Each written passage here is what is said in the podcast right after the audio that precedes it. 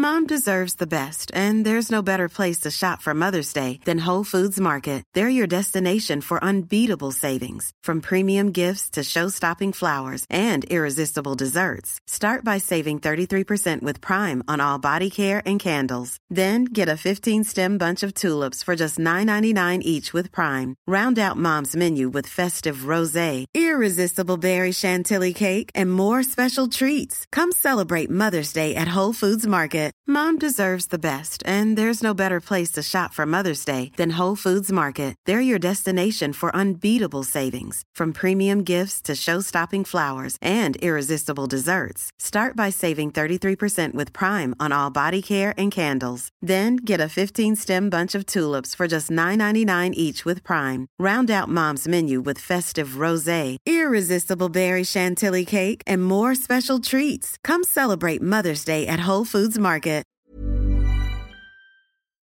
On DAB Plus, online, via the Talksport app, and on your smart speaker. This is Fight Night Extra on Talksport 2.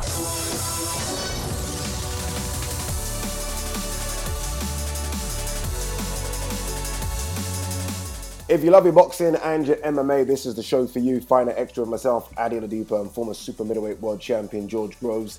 Today we're going to get stuck into a big night of domestic boxing live on Talksport this Saturday night as Joshua Buatsi and Dan Azeez finally square off. We're going to hear from both men and assess where a victory would leave either fighter in general shape up for gold in the light heavyweight division later on in the year. We'll also talk about a fight for Conor Benn this weekend. The welterweight is still awaiting clearance to fight in the UK but is allowed to compete in the US. He takes on undefeated welterweight Peter Dobson in Las Vegas. Plus, we're going to hear from Tyson Fury and Alexander Usyk after the pair sat down together ahead of their undisputed title fight coming up in what a couple of weeks' time. All right, look, loads to get through in the next hour or so. This is Fight Night Extra on Talksport 2.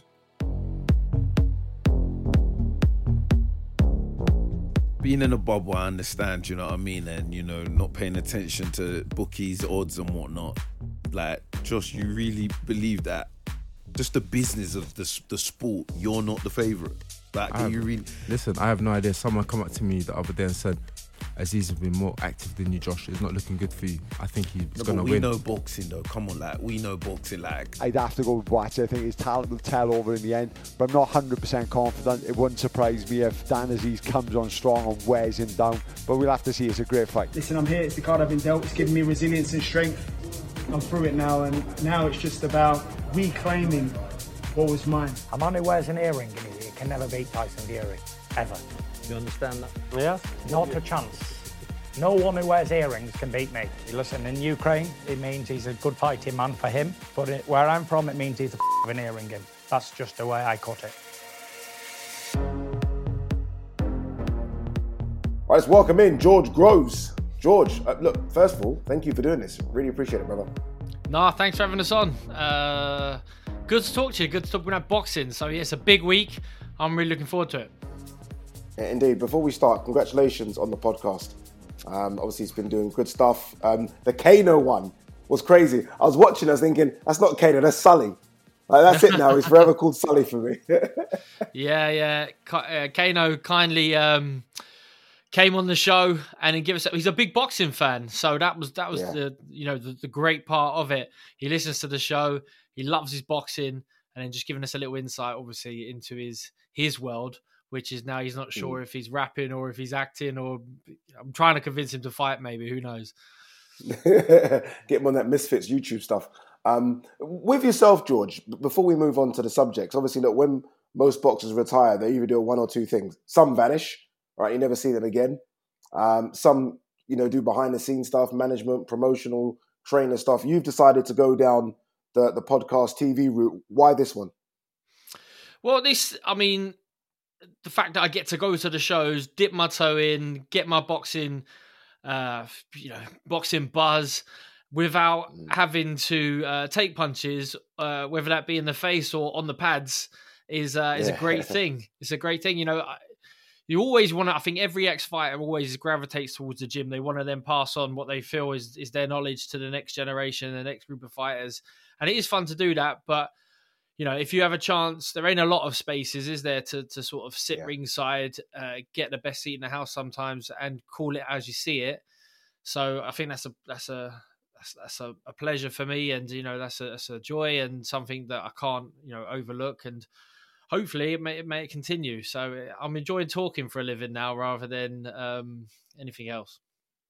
Yeah, no, I think we're lucky to have you talking as well. One of the most knowledgeable guys in the sport. Uh, I'm in Phoenix at the moment. I was here on the weekend for John Ryder's attempt at beating another Mexican and Jaime Munguia. Didn't go his way. He got stopped. I think it was in the ninth round. Uh, what did you make of John's performance before we talk about what Munguia can do? Yeah, John. Uh, John John did really well, um, but like what what it what it was before the fight is someone's picked John Ryder because he gave a good account of himself against Canelo, and they want to try and do one better than Canelo Alvarez did, and Jaime Munguia did that. You know, he he he he did that. Uh, Jaime Munguia, you know, he was he's 43 and 0 now, so 40, 42 and 0, 33 knockouts at the time, I think it was. You know, yeah, there was a couple of question marks over him, like why is he not you know, pulled the trigger and got to the very top? Obviously, a former world champion, but people imagine him to be a superstar, and he ain't quite there yet. But this very well may be his breakout fight. You know, um, mm. put together a really good performance, but to talk about John, I think John did really well. You know, coming it's always hard coming back after a loss, and you know that was yeah. that was quite a while ago now. Obviously, it was last year, but it was he gave a great account of himself, John. But it was a hard fight. He did, you know, he, he had to get up off the floor to see out the final bell. You know, he really bad nose damage, and his stock riz rose for that fight, but also it would have left some miles on the clock. And I think we saw that a little bit in this Munguia fight. You know, Ryder, mm. a really strong, competent fighter now, very experienced. Um, sits on his shots really well. He takes shots well, and he was taking far too many punches. Always that element of danger with him because he's got that really out of southpaw stance, that really lovely sort of check right hook that comes out, especially when he's buzzed. The, the back uppercut, you know, off the left left hand comes up well. So you're always on the edge of your seat with him a bit, but it, it did feel like it was a step too far for him, and, and Munguia was just too busy and too accurate, really. Yeah, yeah, too fresh, too young. And it's weird, obviously, Munguia's coming up in weight, but he almost looked like the naturally bigger guy as well, like someone that can fill out a bit with, with his frame. Um, you, you knew when it was time to say, okay, enough's enough, right? You did that after the Callum Smith fight. And no doubt you have had offers to continue after that. Is enough enough now for John? He's had two really big fights. Hopefully, he's made some good money in that, right? In the Canelo and the Munguia one. 35, I think he is now. Is that it for John? Do you think he will call it a day? Well, uh, I'm not sure. You know, I'm not sure. But, mm. you know, if John's ambition is to become a world champion one day, I think he would he would know that that's that's going to be a tough ask. You know, that I don't think yeah. that's he's capable of that. But you know, fighters are prize fighters at the end of the day, and he's fought, mm. you know, his entire life to get to a stage where he can be involved in big fights and maybe earn some good money. He would have certainly earned some good money against Canelo. I'm sure it would have been a lot less in the Munguia fight. And now that he's sort of been stopped, if he comes again, the money might be even less. And he's just got to factor yeah. that in now. You know, risk reward. He's taking a lot of shots. I know he's got a young family. I know he cares about his family. He loves boxing, and no doubt he'll still stay in boxing. Um, but yeah, I mean, it wouldn't surprise me now if he sort of said, "I'm gonna, I'm gonna call it a day." He's a, been a long servant for the for the Matchroom stable. I think he's their longest reigning fighter. Um, yeah, with, with Tony Sims all them all them years. Um, you know, had the unlucky not to get the to get the nod against Callum Smith in his world title challenge. Lots of people thought he might have got it that night. He didn't and he just hasn't had a chance to sort of get back at that. Um, so I, I, wouldn't be surprised if if he calls it a day. But it's horrible. It's horrible to tell to, to try and retire fighters. Yeah. But I think John, John, John's a knowledgeable chap and he's honest, so he he'll tell it as it is. And as you say, just reading at some of his fights there, I mean, look, he's had a good career regardless, right? I mean, yes, he didn't win the world title. Not everyone can, right? But you look at who he's fought. Again, going to Canelo and fighting Canelo in his backyard in front of sixty thousand I mean, it's fantastic, mm. and and causing Canelo a few problems as well. So if that is it for John, um, hopefully he gets his sort of plaudits from everyone in the boxing community. A big fight coming up this weekend: Joshua Buatsi versus Dan Azeez. Should have happened uh, earlier last year. Um, Azeez got injured. They're doing it now. Love this one. I mean, domestic dust ups. You've been in them. Everyone seems to get behind them, and obviously Buatsi's a slight favourite, but Azeez has come up in the last couple of years. It's been incredible to see.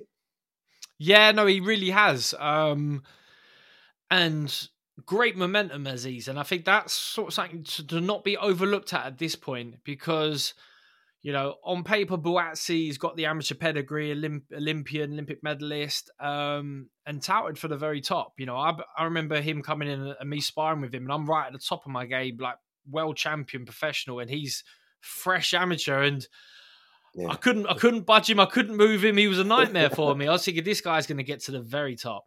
Um, but I think you know a couple of injuries along the way, and you know he's moved he's moved camp. You know this stuff can can slow you down. Obviously they had COVID as well, which you know sort of brought a lot of the boxing to a halt.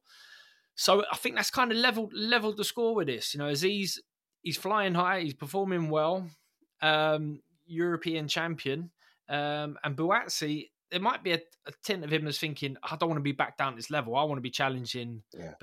Or Bivol or or those are the likes. You know, if Azeez wasn't British, I'm sure he wouldn't have that. But the fact that this is now an all British affair and the British light heavyweight scene is thriving. It's a really good division here in the UK. He's now all of a sudden he feels like he's back in uh, domestic dust ups. That that might not suit him, but it's going to be a, a, a really, really, really tasty fight this weekend. Yeah, Buatsi is a strange one, isn't it? I mean, I've look. I mean, I've said that I think Buatsi would have been above this level, and there's no disrespect to Dan Azeez. I think, like you just mentioned, having sparred him as an amateur, how good he was. I think everyone kind of predicted he would have at least fought for a world title by now. Whether or not wins one, because the two champions are so good in Bivol and Beterbiev, but at least fought them. Are you surprised that hasn't happened with Buatsi? Yeah, I am. I am. I mean, not surprising that this happens in boxing a lot. There's a lot of sort of mm. obstacles that get in the way, and who knows what Buatsi's that have been. But I would have certainly thought. I remember talking to him, and I said, "Look, push on, push, push, push, push, push. You're turning pro, push. You want to push hard, and uh, you want to be winning a domestic title within two years, and you want to win a world title within four years. And when you say it like that, it's like, oh, that sounds really quick, but in this day and age, it's not. And the best fighters do. They move. They move quick. Obviously, once you're at that level of fighting for world title, sometimes you've got to wait. You've got to bide your time. If the two two guys in front of you are fighting each other, and it might delay it by a year or so, but you should be in the mix there to be fighting these guys. Um, I'm not sure if that is Buatsi right now. If he if he if he if they offered him the Bivol fight tomorrow or the Beterbiev fight tomorrow, whether he would he'd leapfrog at it. Maybe he would. Maybe at this point of his career, he knows it's now or never. Or he needs to get a bit of a move on, but he's gonna want to do a you know a job on Azeez and and and win and win really well. Um, but that's that's a tough ask because Azeez is, is a very good fighter. Yeah. Yeah, almost throwback fighter Azeez. Even the small shorts, everything about him is a bit of a kind of 80s throwback fighter. Uh, ben, I'm going to this fight in Vegas. Conor Benn takes on Peter Dobson um, this weekend, Vegas, Cosmopolitan. Um, a, a low key fight, especially when you think of the names that Conor Benn always throws out there. This isn't it, right? Um, but he just needs to fight. He needs to stay busy. Um, what do you make of where Conor Benn is? I always quite find it like you you did it the traditional route, so it was kind of easy to know where you were, right? When you did British, okay, he's British level, then European, European, world, world. With Conor Benn, with these international titles, and now not really having fought because of the Chris Eubank situation, I have no idea what level Conor Benn's at. Mm. Yeah, no, I, I know exactly what you mean because you're like you want to see him handle the sort of the domestic scene, you know, whoever yeah. that may be. Uh, and then okay, right, your your your levels above these guys, you you you crack on, you move up. But mm. you know, and who is who is that at the moment? Is that Florian Marku? Is it? Uh, I'm not. I'm rattling names off, but once you get to the top end, and obviously you've got Crawford, you've got Spence, you've got Ennis, you've got you've got these these guys that are genuine world class, like almost on the pound for pound. Well, obviously Crawford is, yeah. but some of these guys are top ten pound for pound. It's hard to know where, where Conor Benn fits in. It's obviously because he hasn't boxed. We haven't seen him in action. Mm. You know, um, is it the Chris Algieri win? That's got to be years ago now. Um, yeah, you know, a one a one round sort of demolition job, and sometimes that can paint a false picture of of where a fight is actually at because it was just over so quick. So yeah, I mean, I don't know an awful lot about um, Dobson. Peter Dobson. This, yeah, Peter Dobson this weekend. He's 16 and 0. I mean, he's 33 years of age. He's got, you know, just going through his record, he's got he's got wins against against winners, but I haven't seen a lot of him, so I'm not sure what sort of fight this is. And you know, what what's in it for Conor Benn? Because if it, if he beats this guy and beats him well, we're gonna say we never heard of him. You know, if if he Yeah. struggles a bit because actually Dobson's not a bad fighter, it's like, well, that's the, that's Yeah. not, it's not great. So, but he's probably in a really tough situation where he obviously got no license with the British Boxing Board of Control. They won't. There's no end in sight there. No one's preparing to give. There's no information for the for the boxing sort of fan. Um, so he's he's left to fight out in the states, but he hasn't really been that busy either. I think he's had that fight, but that was the fight last year in the states was like five months ago. I thought he might try and rattle Mhm. a few more together and get a bit of momentum, but who knows? Who knows what's going on with, Who with knows? Conor Benn right now?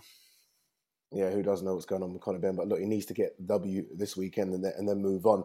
All right, you're listening to Fight Night Extra on Talksport 2. Still to come, we are going to discuss Conor Benn's fight in Las Vegas this weekend. We'll go a bit more deep into that. And we're going to hear from Tyson Fury and Alexander Usyk after they sat down together recently. But up next, we are talking Saturday night's action. Remember, it is live on Talksport. Is Joshua Buatsi and Dan Azeez finally meet in the ring.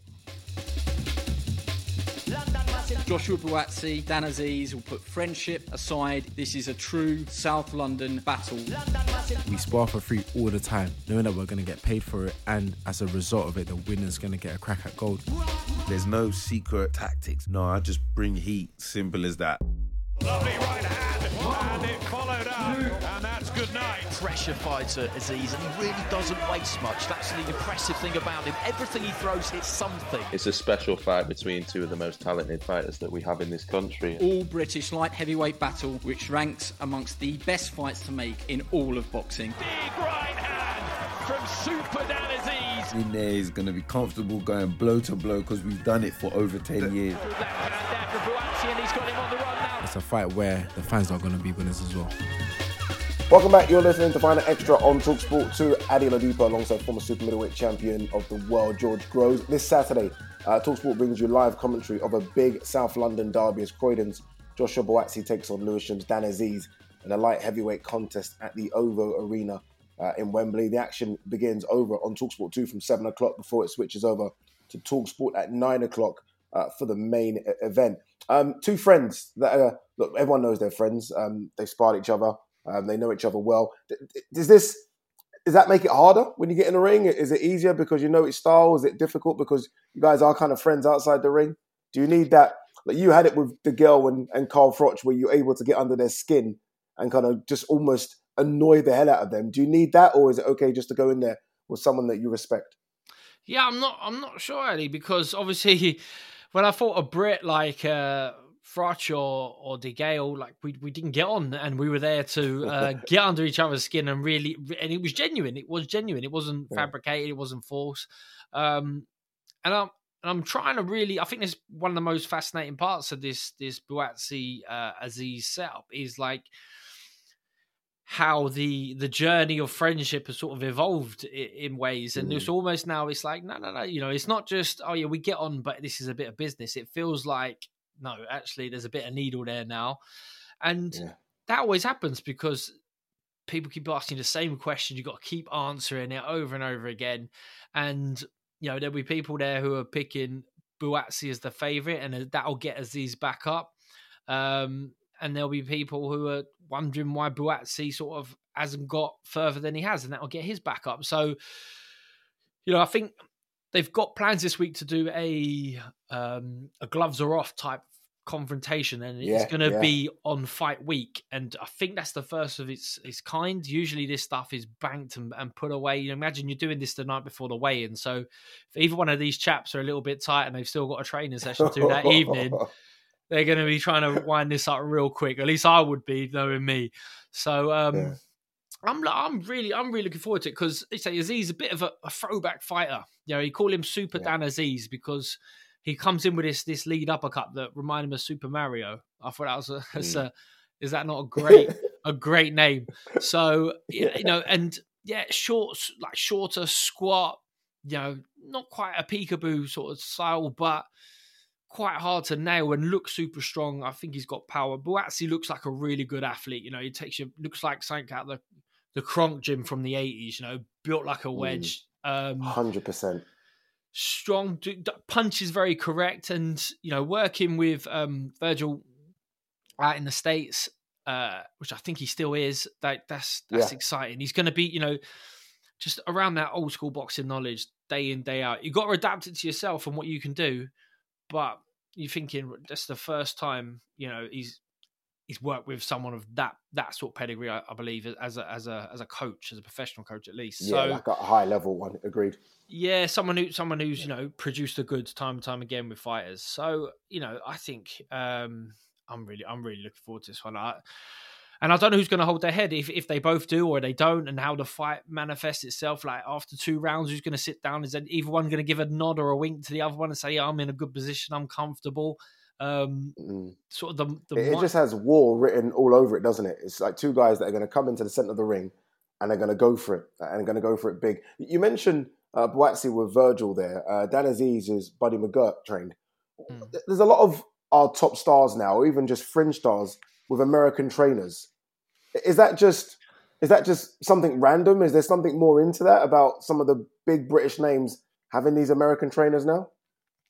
Uh, well, I think, I think, you know, bo- professional boxing at, at that sort of level has has been around in the states a lot longer than it has here in the UK. Like, if we if we're being Mm. honest, you know, um, it's sort of with the the pay per view market here in the UK. There's been big money here, and almost Brits can now bring American trainers over. There's there's money for that, but the old school boxing knowledge that you get we've got it here in the UK, but they they've got it in abundance in the states, you know. And Yeah. there's, there is a think and feel of that, and it may it might be the likes big characters like Anthony Joshua going over to the states um, that just gives British fighters the sort of the courage to actually go, oh, I might have a venture out there, you know.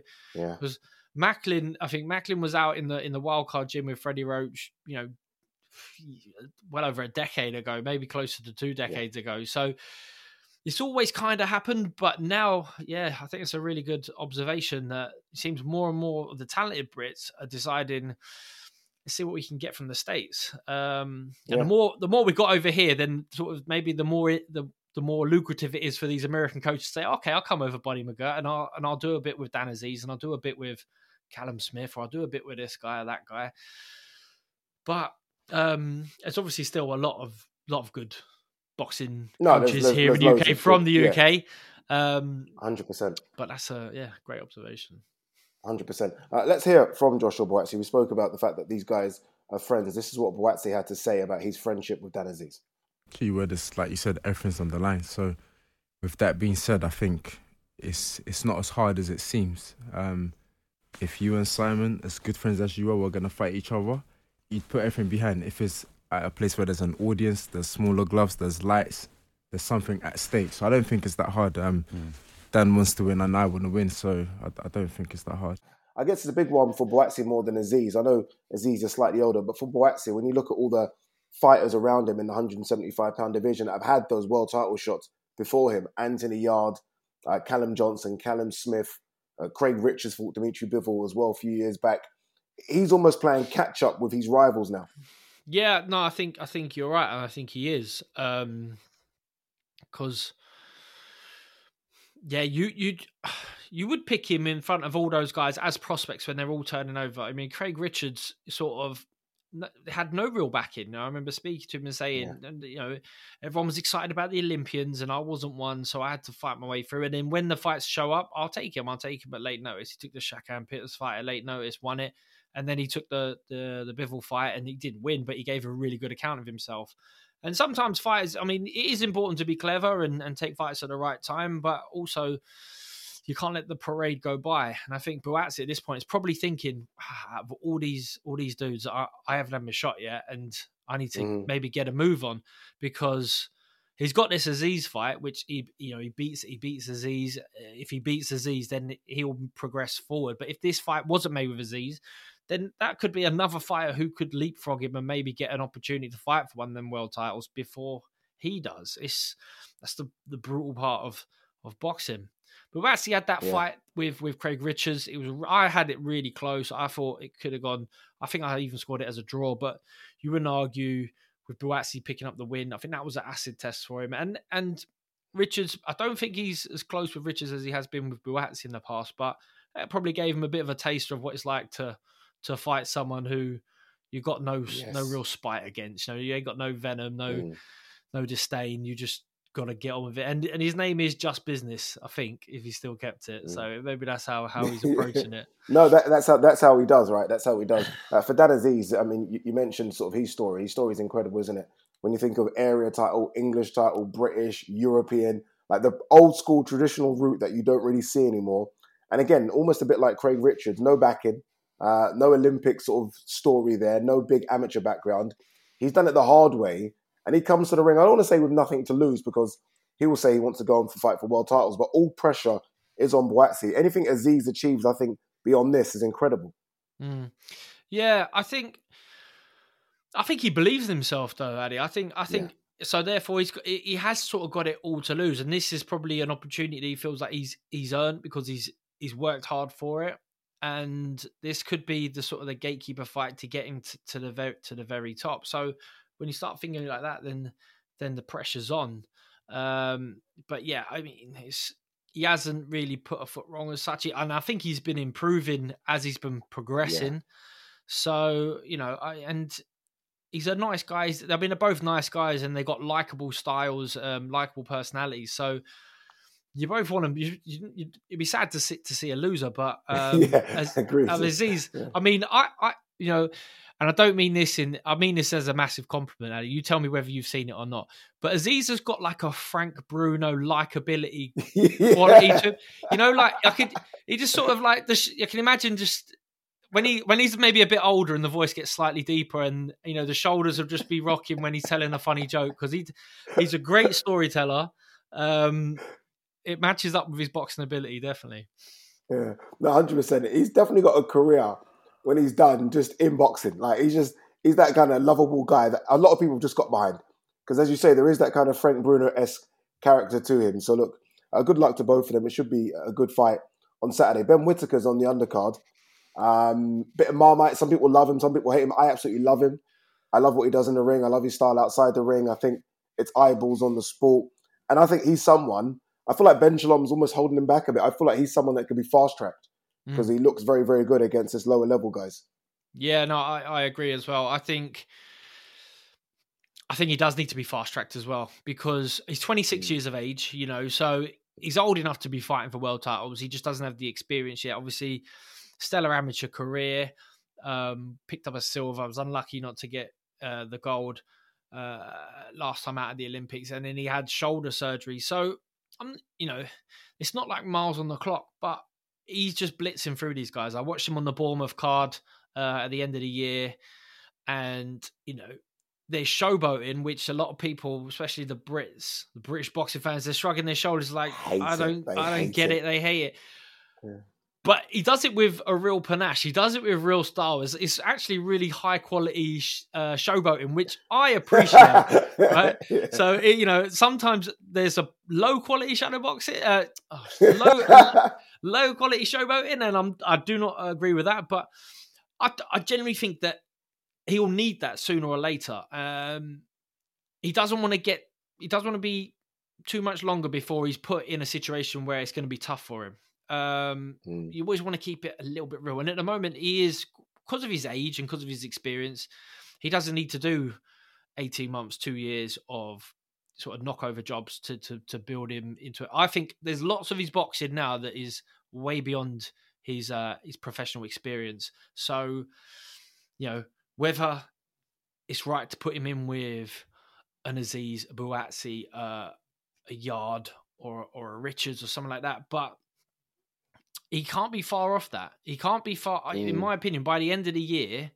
So in another three or four fights time, he should be he, sh- he should be fighting the winner of Buatsi Azeez. You know, like that. That would be the sort of level that, that's, that's, and, and, you're right though. I mean, once you have that kind of amateur pedigree, and he's obviously got the confidence. Again, another guy that's trained by an American coach in Sugar Hill Steward, so he's around a very very high level coach. I'm, I'm with you.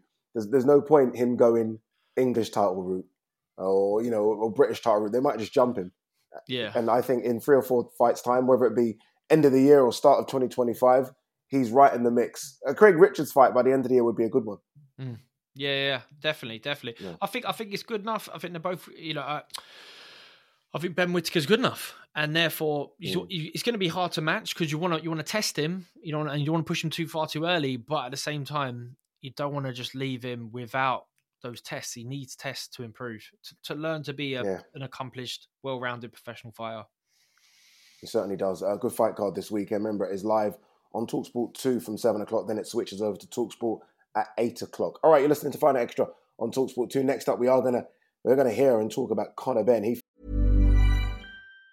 Mom deserves the best, and there's no better place to shop for Mother's Day than Whole Foods Market. They're your destination for unbeatable savings, from premium gifts to show-stopping flowers and irresistible desserts. Start by saving 33% with Prime on all body care and candles. Then get a 15-stem bunch of tulips for just $9.99 each with Prime. Round out Mom's menu with festive rosé, irresistible berry chantilly cake, and more special treats. Come celebrate Mother's Day at Whole Foods Market.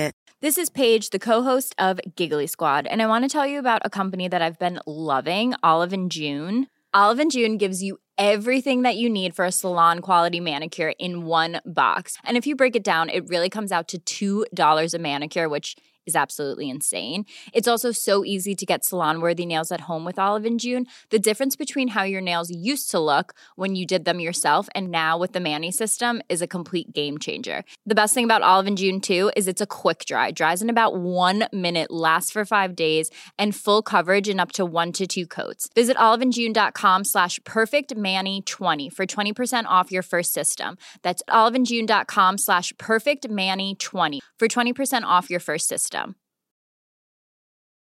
Millions of people have lost weight with personalized plans from Noom, like Evan, who can't stand salads and still lost 50 pounds. Salads, generally, for most people, are the easy button, right? For me, that wasn't an option. I never really was a salad guy. That's just not who I am. But Noom worked for me. Get your personalized plan today at Noom.com. Real Noom user compensated to provide their story. In four weeks, the typical Noom user can expect to lose one to two pounds per week. Individual results may vary. fights this weekend for the second time since the collapse of that fight with Chris Eubank Jr.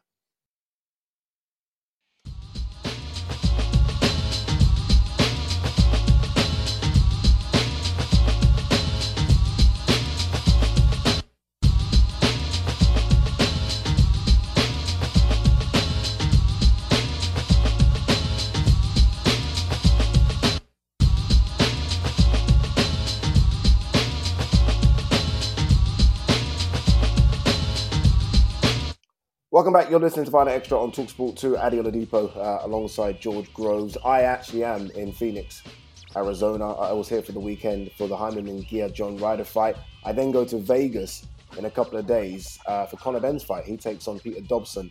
Uh, back at welterweight, which I think is interesting. His last fight uh, was at super welterweight. He's now back at his natural weight class against a Peter Dobson that many of us probably won't know. Uh, undefeated fighter in America, has fought at the lower level, uh, 16 and 0, 33 years of age. So he's a, a solid opponent for Conor Benn, um, George. Um, Conor Benn's story is crazy, isn't it, in the last couple of years? What's happened with the collapse of that Chris Eubank Jr. fight, not getting licensed to fight over here in the UK where he does need to fight. Fighting in America. Obviously, this one's at the Cosmopolitan. I don't know. I don't know how many fans are going to be there to watch it. But they do need to sort out this license situation. They need to sort it out because look, I'm happy Conor Benn's fighting, which I think is the most important. But he does need to fight in the UK. Yeah, well, d- I mean, he does, he does, he does. If he wants to um, continue building the sort of his Benn brand, and and it was phenomenal before, you know, before Yeah. the, the drug tests came out as such, and but this, I mean, maybe it's not just Conor Benn, and there's been other fighters that are capable of it or culpable of it as well. But you are like, I don't know what the answers are. I don't know. I don't know where we're at, and then sooner or later, people are going to be like, what's going on? And this is kind of not gone under the radar. We're covering it here today, this Conor Benn fight, but there's not been a big excitement, I don't think. And is Mm. that because there shouldn't be? Because they, they're trying to just keep him busy until they can resolve what's going on in the UK? So they want this to fly under the radar, or is it not? So, I mean, you know, he, he has he has a value and he's he's shown that he's a good fighter, Benn, and because of that, he's still being managed and promoted, and he's fighting out in the states. Uh, he's headlining the Cosmopolitan, which is exciting. You know, I'm not sure how many tickets will be sold, as you say, Addy, but it's Yeah. exciting. Headlining Vegas. I mean, I know you're you're Yeah. hiding out in Arizona. You're you've had enough Vegas nights, I'm sure. But uh, this is it's exciting, and he's in there with Peter Dobson, who's undefeated. Um, he's 16 and 0, and you know he's got he's got some good wins on his record. He's not a household name here in the UK, but I'm sure they've done their due diligence, and this is the right fight they believe for for, for Benn at this stage because. And, and what is it? Is it is it a keep busy fight until they can sort out like This is it, right? fight or what? I don't know. there's so many questions to be asked, and, and you're right about it. Should be bigger than it is. I mean, for every UK fighter, right? You're growing up, you want to fight in Vegas, you want a headline, right? You want to see your name on a billboard. He's kind of got that, uh, obviously on a smaller scale, and it should be it should feel bigger than it is. But you are correct. No one's really talking about it. No one's talking about the fact that Conor Benn's fighting on the weekend. Maybe it's the the opponent. Maybe it's because other fights are going on. Obviously, Buatsi Azeez has taken a lot of the, the boxing limelight, but something needs to happen. Um, whether it be a bigger name, because again, we don't really know who Peter Dobson is, or the fact he's not fighting in the UK. I feel like we've kind of hit this wall with Conor Benn, and something needs to give now. Mm. Um, whether it be a case of Conor coming to the UK and sorting his stuff out with the British Boxing Board of Control, um, something needs to give. I don't know, a bigger name or fighting back in the UK. Right now, we're kind of at a stalemate. Well, I think it really splits people down the middle, Eddie. Well, like because Conor Benn essentially, I, I assume, could come back, um, serve a backdated sort of ban because he hasn't Yeah, fought in the yeah. UK that long. But then that is essentially him admitting fault, you know. But he doesn't want to do that, uh, and the board won't relent on it either. So it depends on who, you know. No one has all the facts, so it's impossible to Mm. to take a side. Um, but maybe yeah ideally we can figure out something something can get done and then we can see Benn back in the uk and preferably in a in a massive fight because it's big name with an you know an in- interesting personality and a very exciting fighting style so he's missed he's missed here in the uk while he's not fighting i i, I think Yeah, agreed. I I think you look at the sort of stars coming through, and there aren't that many. There aren't that. I have to be honest. There aren't as many stars as there was when you were fighting. It felt like there was so many household names. Unfortunately, that isn't the case anymore, and he is one obviously household name. Um, when the, the Benn Eubank fight was announced, feels like a couple of years ago. Now it was ages ago. Where were you on it, and where are you on it now? Like, is there still anything in it? Like, if they were to say Benn Eubank, he gets his license, he fights in the UK against Chris Eubank in the summer. Is there any steam in that still? Mm. Well, when the fight was first announced, I thought it was a bit of a mismatch. You know, I mean, I was thinking Eubank's been up at super middleweight. He's been there with big guys. He's fought for world titles, and Benn was a welterweight. I thought it's just, a bit of a weird gimmick fight. And then obviously since then, Eubank being back down at middleweight got um, iced against Smith. So you're like, oh, who knows what's going to happen? Um, he sort of again gone and got himself an American coach. Um, yeah, they've all done it. I tell Yeah. you, they've all done it. got to get yourself an American coach, and then obviously came in and um, absolutely uh, flipped the script on what you know. Yeah. I thought Eubank was kind of finished. I thought, all right, his punch resistance is gone, or he can't make the weight no more. Body's failing him, whatnot. But you know, I haven't heard a lot coming out of the the Eubank camp lately. It seems like he's probably ticking along, bubbling along, waiting for this Conor Benn fight. Mm. Benn's who knows what's happening, but if if if the I'm pretty certain by hook or by crook they'll get it done and it will happen. And will I be excited to see it? I would definitely be tuning in. I would definitely be tuning in, but I still I still will struggle to get past the fact that I think it is more of like it's there's no rankings, there's going to be no belts, It's going to be it's it's just a fight for the for fight's sake, and these two guys are very different in terms of size. You know, Conor Benn Yeah, will it, beef it up, means nothing really. but yeah, Yeah, yeah, I mean, it's, it's, I feel bad saying that, but you're right. That there's a welterweight versus, as you say, a super middle, but now a career middle in Chris Eubank Jr. The size difference is enormous. Uh, before, I think they were able to put restrictions on Eubank, like rehydration clauses. He's not accepting that anymore. Mhm. So it, it, it'll be massive on the night. And I don't know, Conor Benn hasn't fought anyone of note to even tell us he could do a job on Eubank. So it's a strange one. I'll watch it. Don't get me wrong. I mean, Yeah. I'll tune in. I'll probably be working on it. But in terms of my want for it, I want to see Conor Benn against good welterweights and steady, steady rise until we see where he is, as opposed to these kind of just weird fights all over the place, which I just don't think have no value. Yeah, they yeah. like even if he ices Peter Dobson on the weekend, I don't know what that means. Yeah, no, I agree. I agree. You Eubank, was he thirty? I reckon he's about thirty-four now. So he's at the tail Yeah. end of his career. You can take these sort of fights, whereas Conor Benn hasn't had them fights yet. He hasn't fought for world titles. We haven't found his level yet. We haven't found. He hasn't got to the ceiling yet. So, you know, it, it doesn't make sense for me for a Conor Benn to still be chasing the Eubank fight if you're thinking about anything else apart from you know a, a good paycheck. But you know, Uh, talk, talking of welterweights, yeah, it's prize fighter, right? And the prize is the money. Talking of good welterweights, this is on the very extreme of good welterweights. Terence Crawford. There was something today in the papers that he will fight Canelo in September. Canelo will fight Jermall Charlo in May, and then it will be, which is crazy, but it will be Terence Crawford versus Canelo in September. Crawford, I'm guessing, moving up. Maybe Canelo moving down a couple of pounds to 164. What do you make of that one? Obviously, that's slightly different. I mean, that's Benn Eubank on steroids, isn't it? That's something different. Yeah, yeah. I mean, surely Canelo's too big still. Like too Surely, big. He's been he's yeah. been this big for so long. I mean, how how can you ever go against um, Crawford? But you're like, you surely not. Surely not. I mean, Ch- Char- Charlo um, last time out, you know.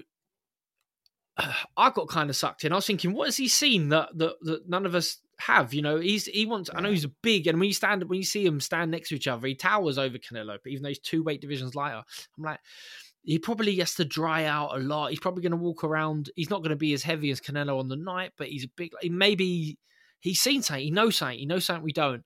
And then the fight starts, and then within you know the course of a round, you're like, okay, no, Canelo sort of yeah. yeah, switched him off, put him in his box. You know, the bigger guy beats the littler guy here tonight, and yeah, I mean Crawford. What did Crawford? Crawford's won a world title at lightweight, I think. Um, Yeah, he has. yeah, I mean, but you know, stra- stranger things have happened. I think. Oh, who knows? Who Yeah, it'll be, it'll be enormous. That fight happens in Vegas. I mean, pay per view night, pay per view wise, that breaks a lot of records. I mean, Crawford versus Canelo will be just be stupid. But um, anyway, look, uh, don't forget Conor Benn versus Peter Dobson live on DAZN this weekend. It's actually in Vegas uh, mid afternoon, so I think that's early evening in the UK. So you can have that, and then obviously move on to Buatsi Azeez. All right, you're listening to Fight Night Extra on Talksport 2. Next up, we are going to hear from two men who take it on in the undisputed heavyweight title fight uh, February 17th. We are talking about Tyson Fury and Alexander Usyk.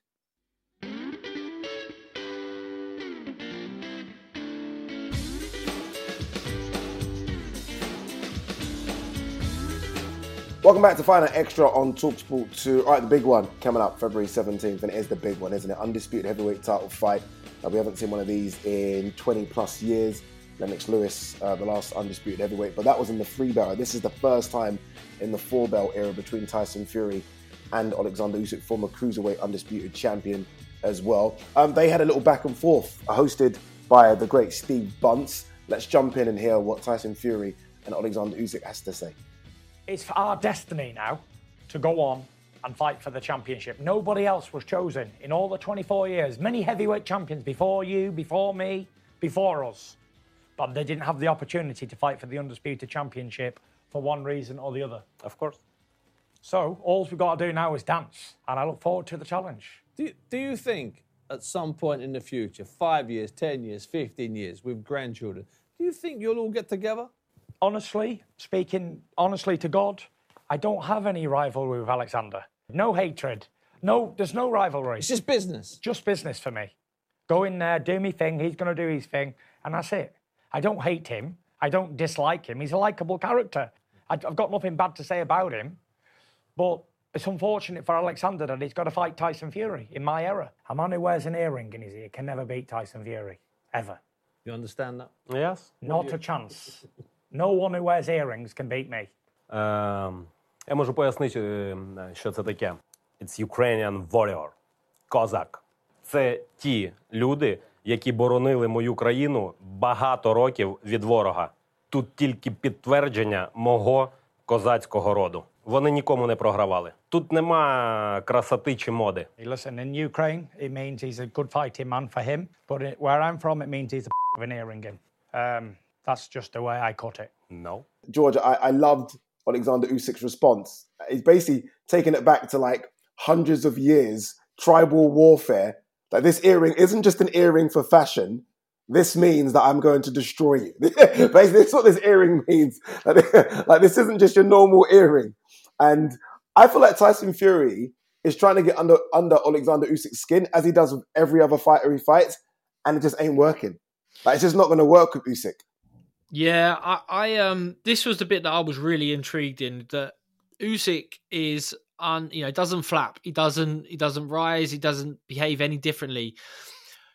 When the war broke out in his country, he came back and it sort of that that humorous element to him was gone. Or at least it wasn't he felt maybe he just felt it wasn't comfortable to show. But I was like, is Fury gonna be able to get under his skin? Is Fury gonna get to him? Because no one apart from maybe me, can do do it better than Fury getting under your skin. So, but I'm I haven't seen it yet. I haven't seen it yet, and I mm. mean that's just one where obviously Usyk can understand a lot more English than I think he likes to let on. Yes, yes.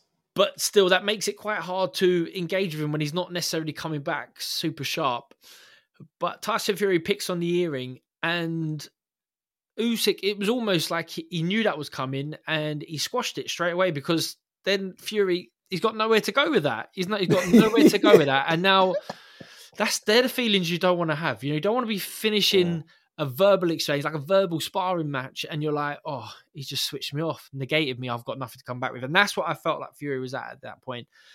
And Yeah. you know, some maybe Fury's been spoiled. You know, he spent so many so many fights you know, trying to get under Deontay Wilder's skin, and Wilder's so easy to wind up. He's so emotional, you know, and Dillian Whyte maybe the same. Um, quick, quick to bite back, but but Usyk, you know, he's just he is a bit of a force when it comes to that. He's always had to travel. He's always fought in someone else's back garden. He's won every belt on the road, um, and this time round, he's you know I haven't seen anything flapping from him. Like, yeah, I think No. He's looking pretty solid. Um, He- no, he is. He is. I mean, I, I was lucky enough to be at a couple of the press conferences, and you're right. Fury's trying his hardest, but it's so difficult because Usyk then has to go through the translator, and by the time he goes through the translator, whatever Fury said, it's almost been forgotten or he's dead in the water. Yeah. and Fury hates it. He almost wants like, he, and he knows, and I agree with you. I think he knows that Alexander Usyk a can speak a bit of English and fully understands what Fury's saying, but almost pretends he can't. And it's just it's masterful to see because he's not just a master in the ring; he's clearly very smart and articulate outside of the ring. Um, I look, I- I'll sort of put my hand up already and say I think Alexander Usyk's going to win, um, just because I've been lucky enough to see him fight AJ up close and personal. I was lucky enough to see him fight Tony Bellew, and he's just he's he's a special fighter. Like I think he's so good, and he's now a proper heavyweight. Whereas before in his early fights, I felt like he just added size to compete. I think now he's been a heavyweight for what three four years. He's now just a big guy. Obviously not as big as Fury, but he's not that small anymore. Hmm. So um, and I also think that Fury, I hate I hate ruling out a Fury fight, but I also feel like Fury maybe is on a decline. That happens with the way you live your life, age, the punishment he took against Deontay Wilder, which I don't think we talk about as much as well. So I think I actually think Usyk edges this one just. Yeah, no, I, I think I think Usyk, whether he's going to be the favorite or not, I'm not sure, but I think he does edge it. He's in better form. You know, I, I, Brits here in the UK are, are quick to critique him for that for that Daniel Dubois fight, but I thought he was very good. He was very good. Sure, he goes Mm. down. Um, it's ruled a low blow, and he doesn't rush to his feet, but why would he? It's been ruled a, a low blow. Uh, but he and and, and yeah, Du- take your time. If you can get a minute, get a minute. take your time, take your time. And D- Dubois was good that night. Dubois looked like he'd made, mm. you know, he rose to the occasion. But Usyk just done that thing that he does. You know, he hasn't got to beat you up and put a dent in you instantly. He builds every round upon round, and then obviously he got to a point where he stops Dubois. I think it was with a jab, and Dubois is just almost exhausted, like he's had the fight knocked out of him, and that's what Usyk does very well he's an athlete. He's a, he's a phenomenal athlete. You know, I've, you, I can't do handstands, Addy. Uh, I mean, I, I, I try, um, but stuff like that. You know, he's a, he, he's an athlete. He's a big guy, and he can do very intricate clever things. And I think he's beyond that point of doing the sort of the circus, sort of catching coins and, and jiving for us. But the fact that he can do it is impressive. It's impressive because when you then critique him as a fighter, you know, he his his ability to negate distance, to sort of to make those subtle adjustments in and out of range, to cut out at angles. He gets into range and he can hit you with one, two, three, four, five punches, and there might not be an awful lot of power on them, but he's just touching you, touching you, touching you, and then the last shot comes in hard, and and there's that is an accumulative effect. The question is, of course, is he to be able to do it with Tyson Fury, who's six foot nine, close to twenty stone? Um, mm. And, and and Fury, you know, he doesn't sit in his legs. He likes to bounce on his toes a bit. He he will no doubt want to keep it long and uh, personally, I think where he does well is when he if he sits on his legs and and tries to to back uh, Usyk up because he's so big. But I just think the momentum's with with Usyk. You think about Fury's last fight against Ngannou, it it wasn't great, was it? You know, uh, I'm sure he was underprepared, but that's not the sort of fight you want to have just before going in the hardest fight on paper that you're ever gonna have for all the belts when mm. it matters the most. So I, I, mean, I'm I'm edging I'm edging Usyk. I'm edging Usyk. Are you um. I mean, I think the. I think the fact, sorry, George. I think the fact that you ask hundred people, I think it's split, mm. suggests how good a fight this is. This is generally number one versus number two. This isn't a case of someone just sneaked a belt and is lucky to get an undisputed shot. This is the the top two dogs in the division, right? I mean, Fury's come through Wilder, Usyk's come through AJ this is it, right? That was like re- two really good semi-finals. Although a long time ago, we are finally here now. And, and I guess for Usyk, if he does, and it's a big if because Fury's so good and so big, if Usyk were to have sort of done his career with all the amateur stuff he's done as well, and become undisputed at cruiserweight and undisputed at heavyweight, I mean, we have to have an all-time discussion where he fits in because I know we like to have the all-time greats just there by themselves and no one can get in there, but to be in the land of the giants and to have beaten two giants in AJ and Fury and to become undisputed in the heavyweight division, that would be crazy. It'd be crazy. Yeah, uh, well, it really would be, wouldn't it? You know, um, you're always going to go back through the history books, I think, Eddie, and go, would he? How would he have got on against this guy, this guy, this guy, this guy in their prime? But mm. in terms of what he's achieved, you know, uh, to unify the cruiserweight division in, in, sort of lightning fashion. I mean, obviously, he was fortunate enough to get in the World Boxing Super Series where they put all the belts on the line within 12 months. I mean, this is unheard of, isn't it? And then to be in this position where we're fortunate enough, I think, to, to have, you know, both these guys willing to fight each other. And then we're going to have yeah. one, one, one belt holder. But, you know, there's, there's, there's no box that he hasn't ticked. And yeah, I think he's moved up to the heavyweight division and and coped with it really well, full fledged heavyweight, and showed that um, boxing ability, you know, boxing IQ, can kind of trump a lot of the other attributes that these guys have. It'll, it'll, um, yeah. you know, you're Wilder, ferocious puncher, but at times awful to watch because he can't, he can't box a lick. Like he's, he's lost. Yeah. Um, and you know, and and Joshua, you know, massive puncher, massive puncher, good boxer, you know, but at times been sort of a little bit inexperienced. It seems out outboxed. Um, so no, this is this is great, man. So there's a final one very quickly. Uh, another cruiserweight who eventually could jump to heavyweight is Jai Opetaia. He fights on that card. He takes on Mairis Briedis. They fight for the belt that for some reason Jai Opetaia got stripped from. Uh, they fight for the IBF cruiserweight belt. So many rumors coming out. And look, you've had these sparring stories all your life as well, right? What was done in sparring, and for some reason, it, it leaks out into the the public domain. Rumors are Opetaia caused a few people problems in the sparring. Heard anything, George? Can, can you let us know anything, or just rumors?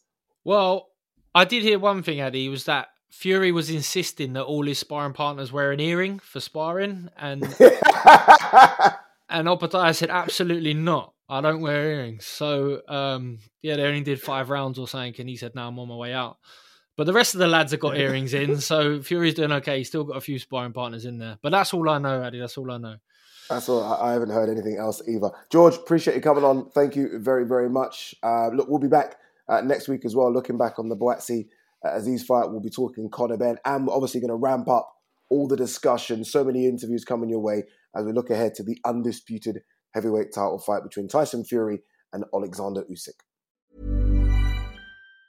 Mom deserves the best, and there's no better place to shop for Mother's Day than Whole Foods Market. They're your destination for unbeatable savings, from premium gifts to show-stopping flowers and irresistible desserts. Start by saving 33% with Prime on all body care and candles. Then get a 15-stem bunch of tulips for just $9.99 each with Prime. Round out Mom's menu with festive rosé, irresistible berry chantilly cake, and more special treats. Come celebrate Mother's Day at Whole Foods Market. Mom deserves the best, and there's no better place to shop for Mother's Day than Whole Foods Market. They're your destination for unbeatable savings, from premium gifts to show-stopping flowers and irresistible desserts. Start by saving 33% with Prime on all body care and candles. Then get a 15-stem bunch of tulips for just $9.99 each with Prime. Round out Mom's menu with festive rosé, irresistible berry chantilly cake, and more special treats. Come celebrate Mother's Day at Whole Foods Market.